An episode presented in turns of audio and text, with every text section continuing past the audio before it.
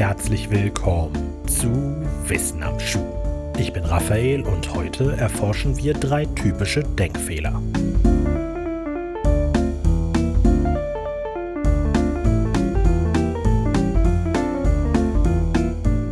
In seinem 1976er Buch Thinking About Thinking, also in etwa über das Denken, Nachdenken, beschrieb Philosoph Anthony Flew die Morgenroutine des Schotten Hamish MacDonald. Er erzählt, wie sich Hamish eines Tages mit seiner Zeitung hinsetzt und zu lesen beginnt. Während er durch die Seiten blättert, fällt ihm ein Artikel mit der Überschrift Brighton Sexwahnsinniger schlägt wieder zu ins Auge. Der Artikel beschreibt das neueste Verbrechen auf dem Konto eines englischen Serientäters, der im südenglischen Brighton sexuelle Übergriffe begeht. Hamish ist geschockt und geekelt. Zu sich selbst sagt er, ein Schotte würde so etwas niemals tun. Am nächsten Morgen, nachdem er sich die neueste Ausgabe seiner Lieblingstageszeitung besorgt hat, setzt sich Hamish wieder hin, um auf den neuesten Stand zu kommen. Diesmal fällt ihm ein anderer Artikel auf. Ein schottischer Landsmann überfällt in Aberdeen, einer Stadt im Nordosten Schottlands, etliche Frauen und geht dabei so brutal vor, dass sogar der Brighton Sexwahnsinnige wie ein Gentleman erscheint. Erneut geschockt und angeekelt verkündet er jetzt, ein echter Schotte würde so etwas niemals tun.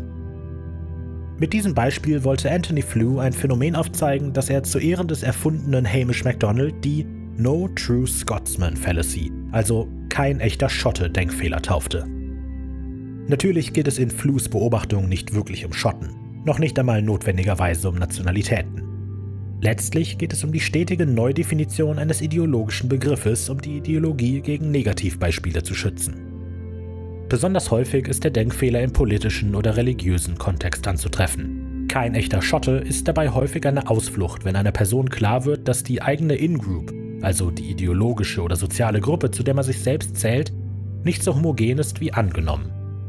Anstatt dies einzugestehen und sein Weltbild zu verändern, definiert man die In-Group einfach neu. Kein echter Schotte ist somit ein Weg, eine kognitive Dissonanz aus dem Weg zu räumen. Also einen Konflikt zwischen zwei oder mehreren emotionalen oder externen Eindrücken. In diesem Fall der Konflikt zwischen der Weltanschauung, dass Schotten nicht in der Lage sind, brutale Sexualdelikte zu begehen, und der Information, dass ein Schotte ein brutales Sexualdelikt begangen hat. Kognitive Dissonanz macht sich auch der Benjamin Franklin-Effekt zunutze, benannt natürlich nach dem berühmten amerikanischen Drucker und Verleger.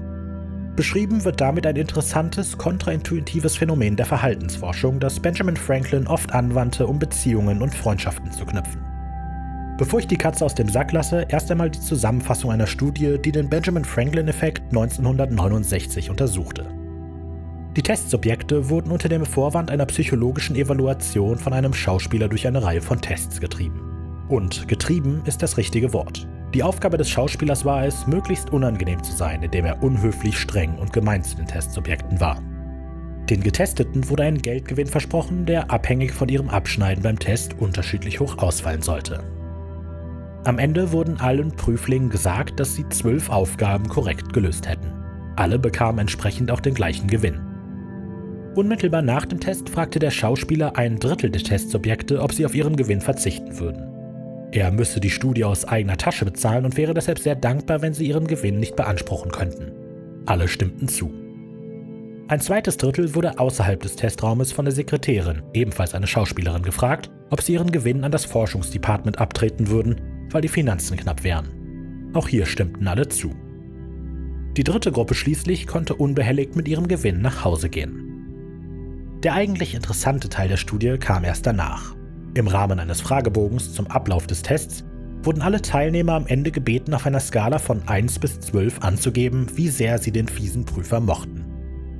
Die Gruppe, die ihren Gewinn behielt, bewertete den Prüfer im Durchschnitt mit 5,8 von 12 Punkten. Die Gruppe, die ihr Geld bei der Sekretärin ließen, gaben ihm eine 4,4 und die letzte Gruppe, die dem Wissenschaftler direkt einen Gefallen getan hatten, gaben ihm im Schnitt eine 7,2.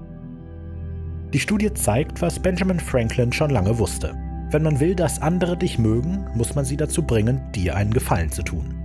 Das klingt unlogisch, sollte man doch meinen, selber nett zu sein wäre deutlich effektiver. Macht aber Sinn, wenn man weiß, wie sehr das Hirn versucht, kognitive Dissonanzen zu vermeiden. Würde man etwas Nettes für jemanden machen, den man nicht leiden kann? Oder noch ausgeprägter, würde man jemanden schaden, den man mag? Eine interessante Erkenntnis dieses Phänomens ist, dass man Leute mag, denen man Gutes tut, und Leute nicht leiden kann, denen man schadet. Unser Handeln einer Person gegenüber also auch unser Bild von dieser Person beeinflusst. Zu guter Letzt ist es gut möglich, dass euch die beiden besprochenen Phänomene, also der kein echter Schotte-Denkfehler und der Benjamin Franklin-Effekt, ab jetzt öfter begegnen werden. Das liegt nicht daran, dass sie frische Entdeckungen sind und jetzt viel darüber berichtet wird, oder dass gerade jetzt viele Leute von den Phänomenen betroffen wären, sondern an euch. Zumindest ein bisschen. Das sogenannte Bader-Meinhof-Phänomen beschreibt den Eindruck, dass Dinge, auf die man kürzlich aufmerksam geworden ist, plötzlich überproportional häufig in Erscheinung treten. Ein gutes Beispiel ist ein neu gekauftes Auto oder auch ein neues Paar Schuhe. Letztlich kann es aber alles sein. Ihr fahrt zum Beispiel in eurem neuen Wagen vom Autohof, als euch auf der Rückfahrt plötzlich etliche gleiche Autos auffallen und ihr seid euch sicher, dass das vorher noch nicht so war. Haben sich durch irgendeinen verrückten Zufall plötzlich so viele Leute entschieden, gleichzeitig das gleiche Auto zu kaufen? Natürlich nicht oder mit hoher Wahrscheinlichkeit nicht. Das Automodell ist nur plötzlich relevant für euer Gehirn geworden. Im Laufe eines Tages verarbeitet euer Gehirn aber Millionen von Eindrücken. Die meisten davon fallen euch bewusst gar nicht auf, weil sie als irrelevant eingestuft werden. Darunter fallen bei den meisten wohl auch die Automodelle der euch entgegenkommenden Fahrzeuge. Außer das Automodell entspricht eurem eigenen. Euer Hirn erkennt dieses Modell nämlich wieder, weil es für euch relevant ist. Was man aus alledem am ehesten mitnehmen kann und auch sollte, ist wohl, dass man sich bewusst werden muss, wie sehr die eigene Einstellung und Informationslage unsere Weltsicht beeinflusst, auch wenn wir uns selber sagen würden, dass es eher andersherum passiert.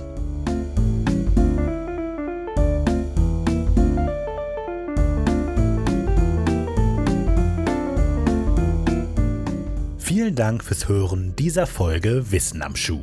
Geschrieben, gesprochen und produziert von Raphael Markreiter. Musik von Simon Markreiter. Links und Quellen zu dieser Episode findet ihr wie immer in der Beschreibung.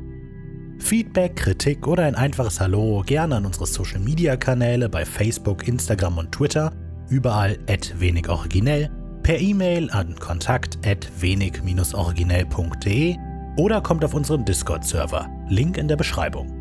Wenig originell produziert außerdem noch den Hörspiel-Podcast Creature Feature, den Videospiel-News-Podcast Bugfix, den Supernatural-Serienbesprechungspodcast The Family Business und den englischsprachigen Musiktheorie-Podcast Sonic Rodent.